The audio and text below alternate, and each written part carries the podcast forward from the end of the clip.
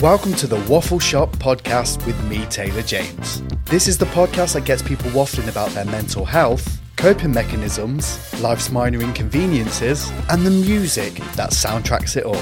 So join me as I open up shop and have a waffle.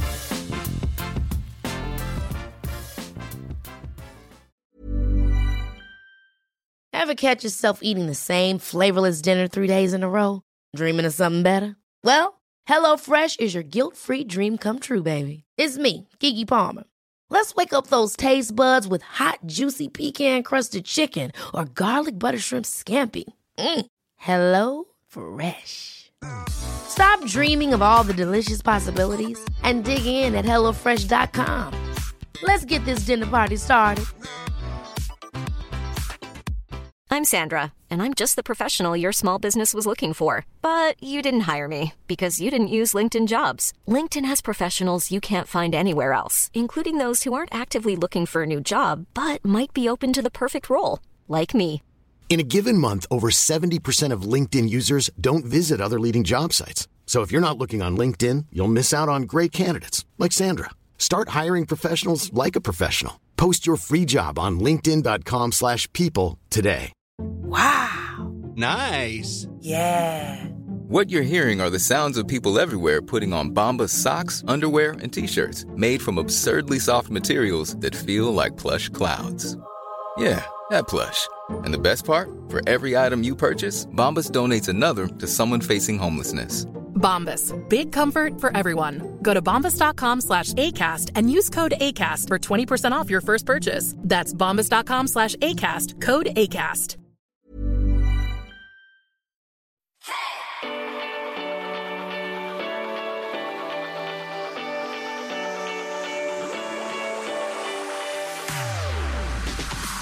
Welcome to the Waffle Shop podcast with me, Taylor James. The podcast all about getting people waffling about their mental health, coping mechanisms, and the music that have soundtracked their journey.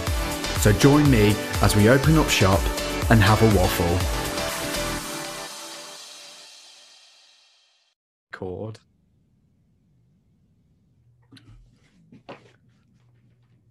Here we go. Welcome to another episode of the Waffle Shop podcast. Today I'm joined by what I can only describe as a bit of a living legend now, the savior of our first lockdown here in the UK, and just genuinely one of my favorite people. It's Carole Baskin.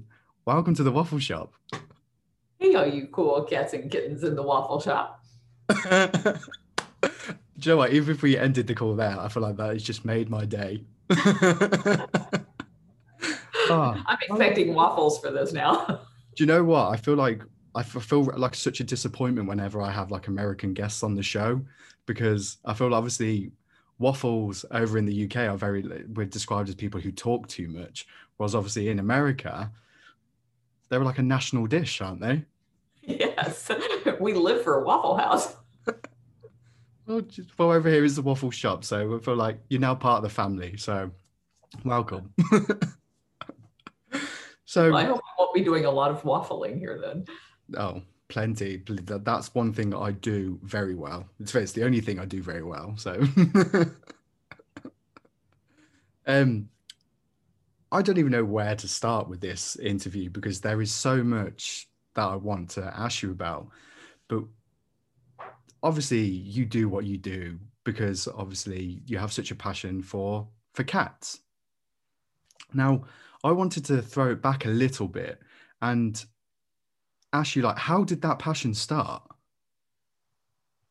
I was recently asked by People magazine to find some pictures of me when I was younger. And I went through my mother's old scrapbook. And you know how the old scrapbooks had like the sticky paper that you stuck the picture on and then there was like plastic over the top. So I was taking them out and scanning them for the magazine article. And I pulled out the very first photo that they had of me where my mother is holding me. I've just come home from the hospital and my father is holding this tabby cat. And on the back of the picture, it said that the cat's name was Tiger. And I thought, well, isn't that appropriate very Wow. beginning? Yeah, I remember that obviously. yeah. And I didn't really have, I didn't grow up with a passion for big cats or protecting lions or tigers or anything like that. My passion started when I was about eight years old. to want to protect domestic cats and kittens hmm. from being killed in shelters due to overpopulation. And that just kind of, I mean, that lit a fire under me to want to build up a, a business where I could make enough money to save the millions of cats and kittens that I knew were dying. And so that was the path that I was on when I uh, first ran into my first bobcat, which was when I was 17. And because I was working on domestic cat issues, I was in veterinary hospitals a lot. And if a bobcat gets hit by a car or shot by a hunter, the vet can fix them up in a few minutes, but then you're talking months of rehab. And they knew that I was tolerant of any kind of cat, feral cat, crazy cat, they didn't care. So right up here. So they'd say, Would you take this cat home and get it ready to go back to the wild? And so that's what I started doing when I was 17. And then it wasn't until I was 31 or so that my late husband and I were at an exotic animal auction buying llamas because we would turn the llamas loose on big tracts of land. We were in real estate Yeah. for and they'll clear about eye level and then you can move them to the next property. And a guy came in with a six month old bobcat who his wife didn't want as a pet anymore. And the guy next to me started bidding on her. And I leaned over and I said, When that cat grows up, she's going to tear your face off because there's nothing more wicked than a bobcat. And he said, I'm a taxidermist. I'm just going to club her in the Oh. head in the parking lot and make a den decoration out of her. So I started crying, and my husband started bidding, and we brought her home. But because she had been born in captivity and had been born in a different state and had been declawed, she couldn't be released. And so we started looking for a playmate for her that she wouldn't beat the snot out of because she was beating up our German Shepherd. And this guy said we he'd sell us a kitten, but we had to come up there in person. And when we got there, this is, was, we were in Tampa and he was in Minnesota, and there was this shed full of cages, like you can imagine what mink cages or rabbit cages or maybe a puppy mill looks like. They were full of bobcats, Canada lynx, and Siberian lynx. And he's pulling out all these kittens and showing them to us. And I said, Is there this big of a market for these as pets? And he said, No. He said, Whatever we don't sell as pets, we'll harvest the next year for their fur. And I just burst into tears. And my husband said, How much for every cat here? And we came home with 56 bobcats, Canada lynx, and Siberian lynx. And How then the big was next the year, car? oh, was And- going to say. and these were all Attach them to the roof.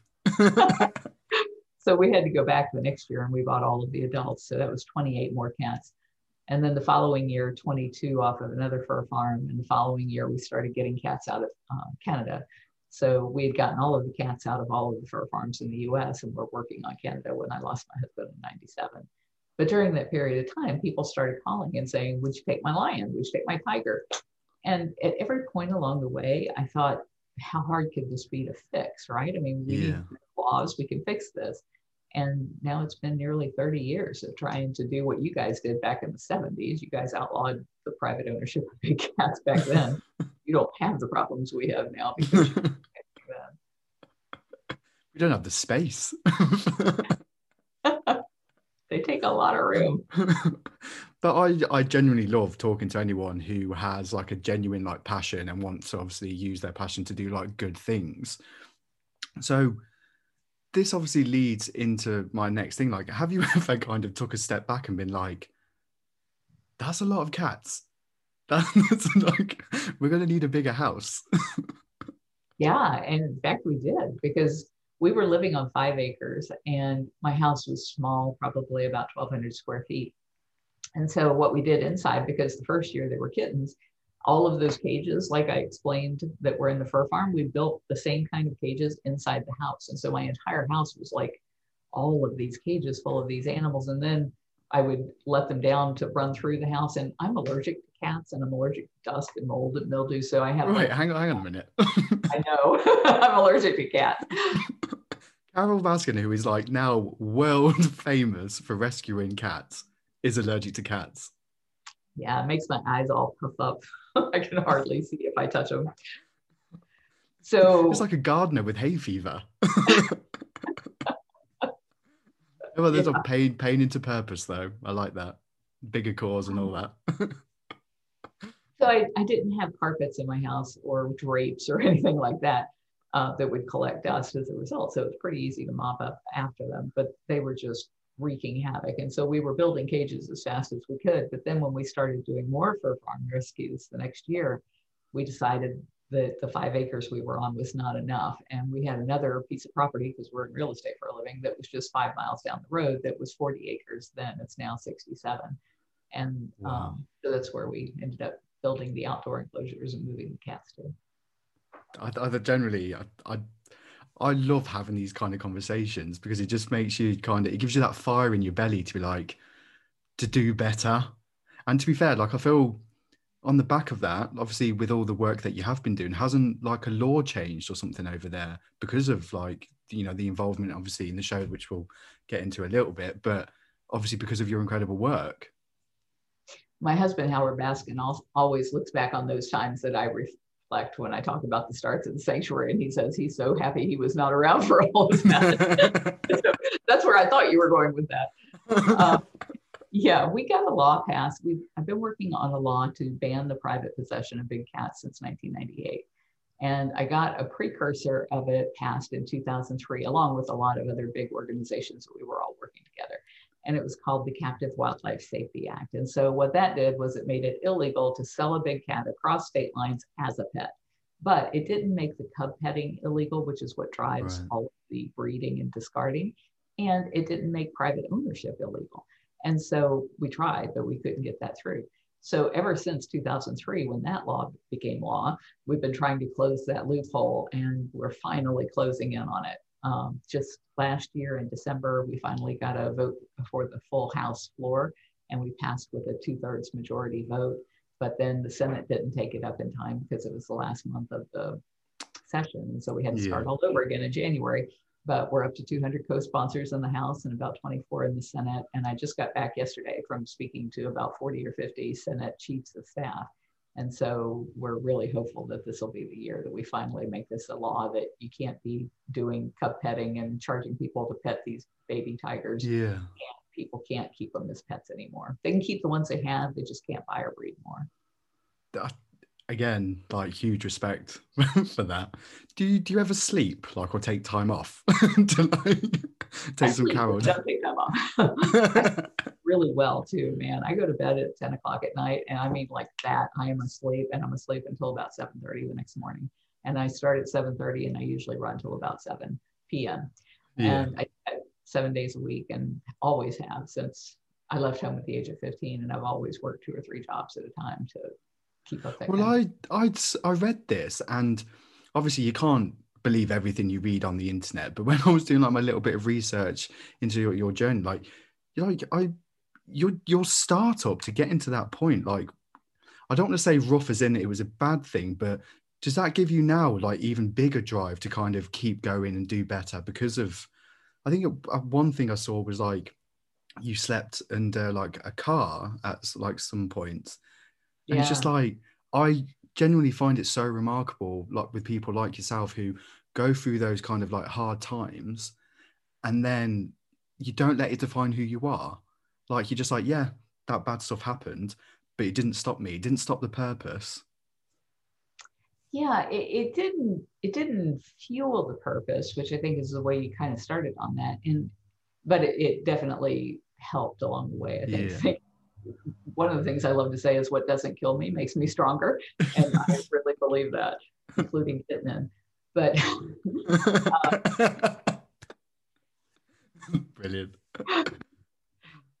but I believe that we're eternal. And I believe that when we are on the other side of the veil and we get together with all of our friends from the past life that we just had, and we're like, man, we were on target. We were trying to take care of this whole big cat issue before the tiger goes extinct in the wild. And you know what? We missed it on this point and this point and this point. So let's all hop back in there. We'll all play our different roles. Some of us will be good guys, some of us will be bad guys, but we'll all work together toward this higher sense of enlightenment for the yeah. entire planet and having that kind of an attitude as far as like that's where we come from and where we're going to then it tells me that every time something really horrible happens in my life that it was supposed to and that it's leading us to whatever that that better world is if we only figure out how to make that so and so every every thing that you have read maybe from my diary it sounds like that you're hearing the video blog yeah. that i made from my diary all of those things, even though many of them were hor- horrific and things that might stop you in your tracks. If your attitude is find the good in this and move forward, then that's what you're going to do. That's you. You're like like speaking my language with all of this because it it's generally really is like really inspiring. Around here, we call it singing the language of my people. well, we'll be singing it over here now as well. I'll put it on the radio in the waffle shop. I don't actually have a shop, but I'll just I'll play it at home. um, it was recently um Tiger Day, National Tiger Worldwide Tiger Day, I think it was yesterday. Yeah. Yeah. Did you throw a party or like how how do you celebrate? the way we celebrate International Tiger Day every year is we do a huge campaign and we have about 90,000 people on our email list. We send out to them special um, items that we have made for Tiger Day, special t-shirts and mugs and all kinds of things. And then um, we also do a donation page for International Tiger Day. And then all of the money that we raise from that, we actually send to people who are working in the wild to protect tigers.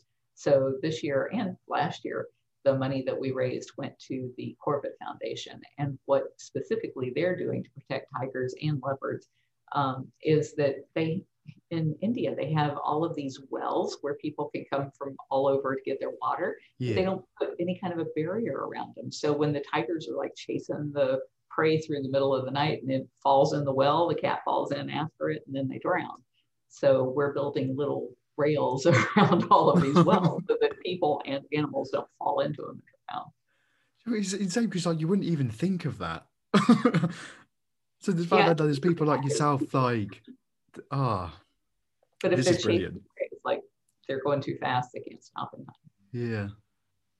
And to be, well, to be fair, they've got like, I suppose their, the nighttime vision isn't probably their list of their pri- top list of their priorities, is it? At that precise moment. Well, for cats, actually, it's really good, but not for the prey animals. So if they're in hot pursuit of an animal who doesn't see very well in the dark, Yeah. then we have got to talk about Tiger King because Really? you. Well, in, in my in my eyes, I, I I'm going to say this. I don't think that. I thought it was good because it brought out the side and and like the questions that it needed to and raise those questions about the serious topics. But I didn't think it portrayed you in a very good light. No kidding. I mean, I really wondered after I saw it whether or not I would ever be able to lobby for these laws to protect big cats because I thought, you know, they did such a great job of, and it wasn't even so much what they said, it was what they showed. And if you talk to people who are in filmmaking, they'll say that that was exactly the ploy that they were using. So they might have me saying something like, um, you know, I was explaining about how the meat grinder that we had, we didn't even have it at the time that Don disappeared, and that it was this tiny little thing. But while I'm saying that, they're showing this gigantic commercial size thing, and you're looking at that and going, "Yeah, you could run a body through that." And it's like, but that wasn't what we had. And so people came away from that with such a, a false understanding of Yeah. the situation and of me that I didn't know whether or not I'd call up some congressman and say, Hey, it's Carole Baskin. Can I come in and talk to you? And they'd be like, Get lost, lady. We don't want you Yeah. here. And so I was really thankful that I was invited to, D- to DC yesterday to speak to so many of the legislators and the chiefs because I didn't know if that would be the case. So, you know, if you had asked me the day before, was Tiger King good or bad for your mission? I, I would have been like, I don't know, the jury's still out. But now I'm thinking, hey, this was pretty good because I probably never could have gotten that audience with so many of these important people if it weren't for that. Yeah. Well, it's because like you turned into like a, it was like a global phenomenon at that time. Obviously, we are in the middle of a pandemic. Well, the- it was just the start of the pandemic, wasn't it, last year? And all of a sudden, yeah, this this show came out, and with you know two like very big characters, and it was like it it took the world by storm. Everyone was talking about. I mean, there was like Halloween costumes, like there was songs, there was dances, like how was that like going from kind of just kind of doing your own little thing like with the cat sanctuaries and this like that to all of a sudden everyone on the planet kind of knowing who you are like what, what was going through your head as soon as like the all the feedback and stuff started coming in you know, it didn't hit me at first because we were all in lockdown. So, you know, I wasn't going anywhere. I wasn't out. it wasn't allowed. and when I was going out, I had a mask over my face. And so it wasn't as apparent to me as it was later on when things started lightening up and people started going back to grocery stores and flying and things like that. Mm-hmm.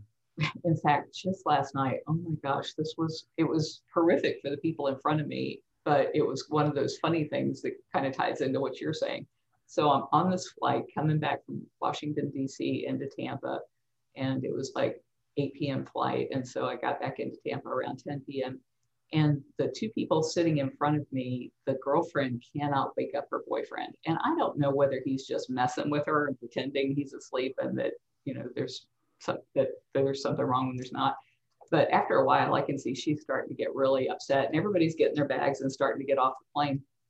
But they haven't opened the doors yet, you know, so you're just kind of standing yeah. there waiting to open the doors and there's all this noise going on in the plane. And so I leaned over to her and I said, Do you want me to start screaming for a doctor? And she said, I can't wake him up. I don't know what to do. Yes, please call for a doctor. So, in my, you know, I can really project my voice. and so I'm like yelling to the front of the plane, Is there a doctor on this plane? I turn around, Is there a doctor in this plane? Nobody's answering except everybody's going, Carole Baskin? Is Carole Baskin on the plane? Because they've heard my voice now. They're like, that's all they this man is in real need. So we don't know if he's like alive or breathing. But, oh my god, you're Carole Baskin like to never got anybody to finally come and deal with the guy. And there was a nurse sitting right behind him who was ignoring all of this going on. And finally she came up and started helping him. But then I tried to get off the plane and go to my husband's going to pick me up. And everybody on that plane wanted a selfie now because they all knew Carole Baskin was on the plane. I left it was like an hour trying to get from the plane to the curb. it's a nightmare trying to get through passport control as it is, let alone everyone wanting a photo especially when they yell Carole Baskin. Whenever I go through any kind of checkpoint and they see my ID, they're like, "Oh my God, you're not really Carole Baskin." It's like, no, it's not me. We just, we just got the same name. with, with that, I mean, I know we're kind of laughing and joking about it, but there was a dark side to this. There was a lot of, and this is this is one of the reasons why I wanted to talk to you because I, I, say it a lot on the show. Like I, I was raised by women. Like I'm surrounded, but not like surrounded by women as if like I'm some big. put that out there now. That is not the case. But like you're not a Doc Antle, eh? yes, yes. I'm just going to say that now. Um, but I'm always kind of in the like female company and stuff, so I do get quite protective. And that seeing some of like the the hate you got, and obviously on the back of the show, like with like a hitman being involved, like I don't want to kind of put words into your mouth, but like, were you scared? You know, everybody asked that because they saw that there was a hitman involved, but that was just one time in that one show that they were seeing. What they don't know is I have had so many of these animal abusers threaten to kill me over the years. Other people that were in the show, the guy with the big long beard threatened to kill me. Um, the guy Antle with the one that everybody claims had so many wives he was actually at a party where Joe was trying to get people in the party to get together to um, tranquilize me with ketamine, which is a paralyzing agent, and then yeah. take me out the swamp and cut me into parts. And so, and I've actually been physically attacked when I go to speak at the Florida Wildlife Commission hearings, where people who are abusing animals don't want me to be able to speak up about laws to protect them. And so they physically attacked me in the parking lot. I've had over the years, the police officers who go to those things have had to actually escort me all the way to the county line so that I didn't have somebody follow me to kill me. And so, and Joe, Joe Exotic for crying out loud.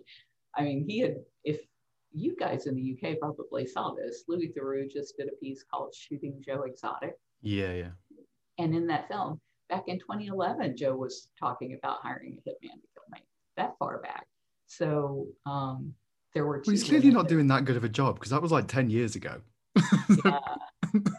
well, he was trying to get people to do it for free for years. I mean, every night he was going on YouTube saying, "She's coming after your pets. She wants nobody to ever have dogs or cats or birds or anything." And we've got to stop this woman. We've got to rape her. We've got to break her legs. We've got to silence her. We've got to hurt her family. We've got to do something to make her stop going after us. and he couldn't get anybody to do it. And so, other than the few people that attacked me at the um, events that I just told you about, but once he couldn't get somebody to do it for free, I think that's when he started going, okay, well, we need to pay somebody. And he started talking about that in 2011. In 2015, two different women reached out to me. One said he had tried to hire her husband because he was a sharpshooter in the military. And then the other one said he had actually tried to hire her and because he knew she had guns. And she, both of those women came to me and said, You need to protect yourself because this guy's trying to hire somebody to kill you. And so I took it to the authorities, I took mm-hmm. it to the FBI, and they just never did anything about it until the one that everybody knows about, which is the $3,000 derelict drunk hitman from Tiger King. Strong choice. yeah, you get what you pay for. Yeah. Joe, I find it's, it's not bizarre, but I feel like it's just obviously it's normal. Now you've probably spoke about this like for hundreds, like even like probably millions of times, but like how kind of candidly you kind of just like dust this off your shoulders, like, yeah, this is what happened, this is what life was for like a huge period of time. Like, has it calmed down, or is is this like an ongoing thing now for you? I think it's kind of like boiling a frog. You know, it's just been for so long and so um, escalating, you know, but escalating slowly that it's just not been something where I like live in terror or get freaked out about it. But um, that was first part of your question. Second part of your question was. But I can't even remember the second part of the question. what was it? Um, um, yeah. What what is what what is life like now? Like, do you still have that oh. kind of those feelings there? Yeah, um, I do because I feel like, you know, in order for the authorities to make a case against somebody, they have to have so much evidence that they just know they're going to win because it's going to be such an expensive endeavor for them to put on a trial like Joe's that took a mm-hmm. week long and you've got all of these investigators and attorneys and everything involved. So they won't even bring a case unless they've just got mountains of evidence. And again, Tiger King only showed you little bits and pieces and tried to make it like was framed, which was ridiculous. Anybody can go pull the transcripts and the evidence from the trial and you'd be like, oh, yeah, he's right where he um, but most people won't go to that effort. So that's why most people don't realize that. But they were able to catch him because he's just the dumbest one of all of yeah. those abusers. And the ones who are the smartest and still want me dead are still out there walking around free. So, you know, it, they say it's not the barking dog that you have to worry about, it's the one you can't see coming. And yeah. that, you know, because I know that they are really getting desperate now. Some of them are Antle's under indictment for 15 counts of animal trafficking and animal abuse. Tim Stark just lost all of his animals and all of his assets. And Jeff Lowe is very close to being in the same boat due to PETA lawsuits and the Department of Justice coming after him. And they all know it's because I've just been doggedly after them yeah. all these years, as has PETA. They've been amazing. And so I think, but you know, with PETA, it's like it's an organization. Who do they kill there to make that yeah. stop? Whereas with me, it's like it's her. We could just. So you're the you're the kind of like face of it, aren't you? You're the face and the voice of it. Who's kind of, I feel like you've took the brunt of well, all of it. Yeah, I, I think so because it's easier to hate a person than it is a organization. Yeah. And I'm also the easiest person for them to try and discredit because I have this family tragedy that I can't explain. My husband walked out the door one day and never came back.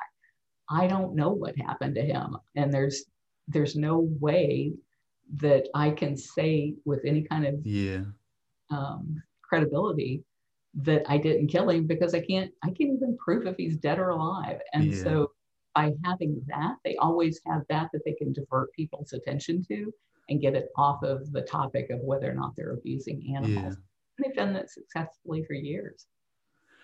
I was gonna say just between like us, like it's okay because I won't tell anyone, but did you kill him? Of course did you not. put him in the meat? joking. That was awful. That was awful. Oh. Poorly timed.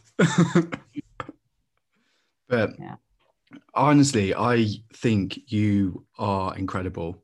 Like you really are. And it's just proof that standing up for what you believe in and, you know, following that passion, yes, you know, you are going to be faced with people. People are going to talk whether you do bad or good, like regardless of what walk of life you're in. But the fact that you are still here and you are still going, like, it's remarkable. Do you ever do you ever take like a step back and like take it all in to all the good work that you've actually like you have achieved? You know, it, it does make me worry sometimes that my my story has become so well known because I'm afraid that people might look at that and think, I don't want to have to be her. I don't want people coming after me. I don't want people saying things that aren't true about me. I don't want hmm. people accusing me of things. And if, if standing up for whether it be an animal or the disenfranchised or whoever it is that needs a voice, if standing up for that group is going to make you the target of what I was targeted with in 2020, who would want to do that? And so I feel like it's a huge step backwards for everyone who ever wanted to do anything positive with their life. Yeah. That Tiger King did such a masterful job of trashing me. What is the relationship with that then? Like, because did you kind of speak out and be like, do you know what? Hang on a minute, that wasn't fair. Like, I, I don't agree with kind of the way I've been treated here. I didn't have to say that because they knew that what they did was wrong.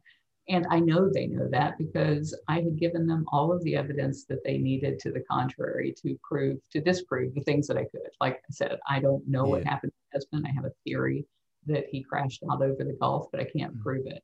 But the things that I could prove were things like he wasn't a millionaire when I met him.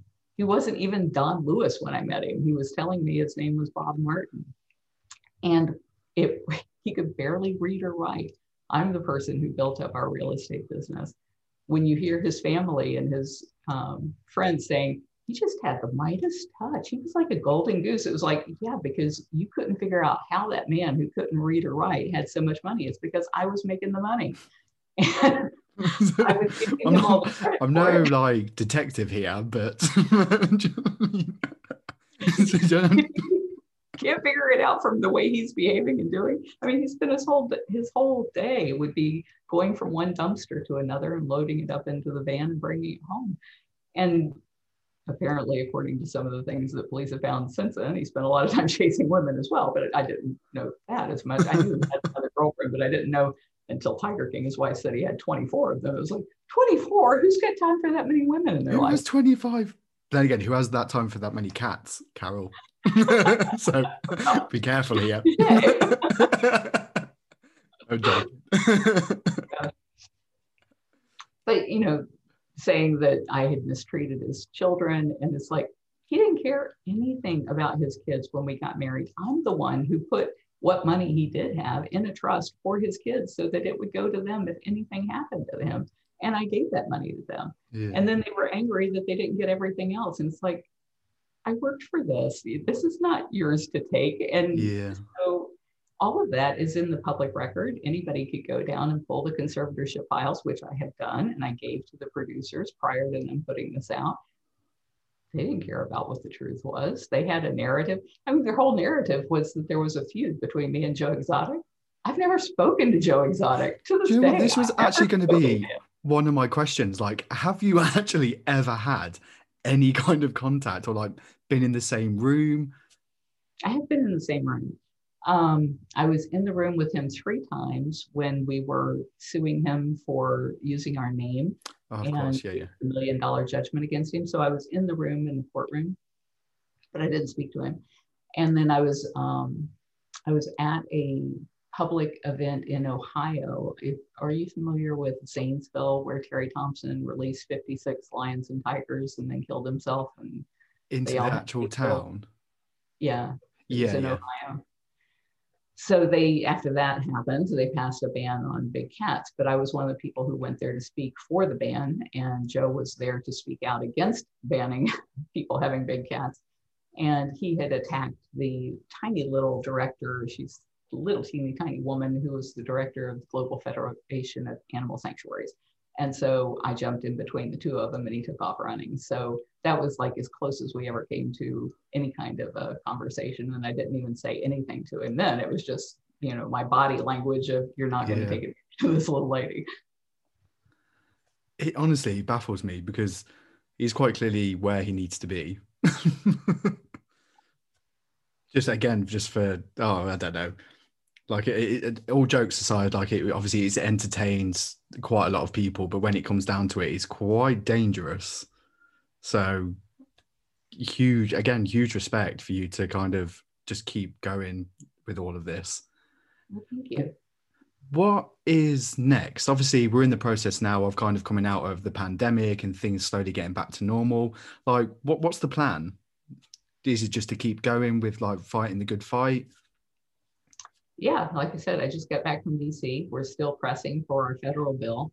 The Big Cat Public Safety Act will only do two things. It prohibits the cub petting, which is what drives all of the breeding and discarding of big cats. And none of those cats can serve any kind of conservation value because they're all crossbred and inbred. And there's never been and never will be a program where you can breed tigers in captivity and turn them loose in the wild. That is just crazy. That wouldn't happen. And if you want to save tigers in the wild, the smart thing to do is save tigers in the wild. They're still there, they can be protected. We just need to keep people away from them that's my first goal is to end the abuse so that my sanctuary doesn't have to exist. I don't want to ever have to rescue another cat from a horrible situation. And as these cats die of old age, then I can devote more and more of my time to saving the cats in the wild. We'll always do bobcat rehab and release here because bobcats will always get hit by cars. Um, but those cats can be set free because they're born in the wild. And then the the big um, picture that I see for the future is we have zoos have zoos have been like the big last stronghold of abuse, in my opinion, when it comes to cats. Most people have figured out we shouldn't wear them. we shouldn't see them in circuses after they've been beaten. yeah. And we shouldn't own them as pets. I think people are finally wrapping their heads around that here in the US. But the one thing that people still hang on to is that we should have them in zoos. And they say that we should do this because it's for conservation and for education. It's not either. Breeding them for life in cages does nothing to save them in the wild. And that's what conservation is. Conservation mm-hmm. is saving the wild so that we save the entire planet. We're dealing with climate crisis right now because we're not saving the planet and not taking care of the planet. And so if we really want to educate people about these animals, seeing them in cages won't do that because when you see a tiger in a cage, it's a shadow of who that yeah. cat really is. And I get to see that every day because I see bobcats who live in cages here and I deal with wild bobcats. And you would not think they were the same animal at yeah. all. They are so different in the way that they are. And so you're not learning anything when you see a cat in a cage. So, what I see for the future are 360 degree internet streaming cameras that are placed along the paths where these cats travel in the wild. And we use a tokenized system. I just recently came out with something called CatCoin, but I could see somebody doing, not my CatCoin, it's not going to do it because I don't have the infrastructure to make it happen. somebody will come up with a coin that you can buy to use like a subscription fee to different cameras. And the money from that coin would then go into those local economies where those cats live. And that makes everybody in the entire area game wardens to protect those animals, to make sure that the forests aren't being cut down, that the prey animals aren't being sucked out of there by the humans yeah. needing them for protein, because now they've got this huge income that allows them to eat like everybody else and get much better quality proteins than what they can do by eating bush meat. And it's through that kind of a symbiotic relationship between all of us in the world who want to see wildcats doing amazing wildcat things and people who live next to wildcats who are willing to protect their ability to do wildcat things that our entire planet ends up benefiting because then you have healthy forests, you have fresh air, you have clean water sources, all of the things that we need to survive as a planet. And that, I believe, is the big future after we take this first step, which is to end the practice of keeping these animals in cages. I think it's remarkable. Again, I literally just like lapped everywhere. It's just a no-brainer, isn't it? Like, yeah. if, it's gonna it's, it's got so many more benefits to it and i think as well with especially with the younger generation at the minute they're so much more kind of like open and understanding like no we need to they're more aware of the planet and this you know the social social righteousness i think is the, what i'm trying to so i feel like you've i feel like you've created a bit of a legacy with all of this Well, thank you. I don't care that I'm ever remembered for it. I just want to see it happen. I think it's a strong word. Strong words. I have got one final thing, and I thought I'd show you because I get laughed at for wearing these, but I feel like if anyone's going to appreciate these, it would be yourself. Do you like my slippers? I love them. Oh my goodness. Thank you. See, I get laughed at for wearing these. Yeah, there's my. They say Simba on the bottom. Oh, we have a um, Savannah cat right now that's named Simba and a tiger who's Ah. named Simba. But Simba actually means lion, so that's the appropriate name for your slipper. Is that what Simba means? yeah, it's Swahili for lion. Wow, every day's a school day. oh. It's Swahili word I know. Be fair, it's probably the only Swahili word that you need to know with your line of work. Oh, Carole, you have been an absolute pleasure to talk to. I could literally sit here and talk to you all day, but I know how phenomenally busy you are.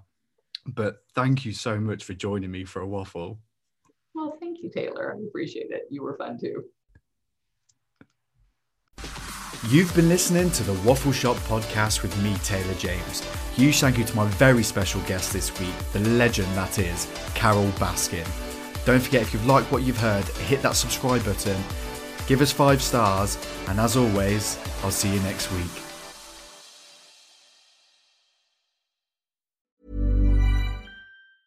Hey, it's Danny Pellegrino from Everything Iconic. Ready to upgrade your style game without blowing your budget? Check out Quince. They've got all the good stuff shirts and polos, activewear, and fine leather goods, all at 50 to 80% less than other high end brands. And the best part? They're all about safe, ethical, and responsible manufacturing. Get that luxury vibe without the luxury price tag. Hit up quince.com slash upgrade for free shipping and 365 day returns on your next order. That's quince.com slash upgrade. Ever catch yourself eating the same flavorless dinner three days in a row? Dreaming of something better? Well, HelloFresh is your guilt-free dream come true, baby. It's me, Keke Palmer. Let's wake up those taste buds with hot, juicy pecan-crusted chicken or garlic butter shrimp scampi. Mm. Hello Fresh. Stop dreaming of all the delicious possibilities and dig in at HelloFresh.com. Let's get this dinner party started. Imagine the softest sheets you've ever felt. Now imagine them getting even softer over time. That's what you'll feel with Boll and Branch's organic cotton sheets. In a recent customer survey, 96% replied that Bowl and Branch sheets get softer with every wash. Start getting your best night's sleep in these sheets that get softer and softer for years to come. Try their sheets with a 30-night guarantee. Plus, get 15% off your first order at bollandbranch.com. Code BUTTERY. Exclusions apply. See site for details.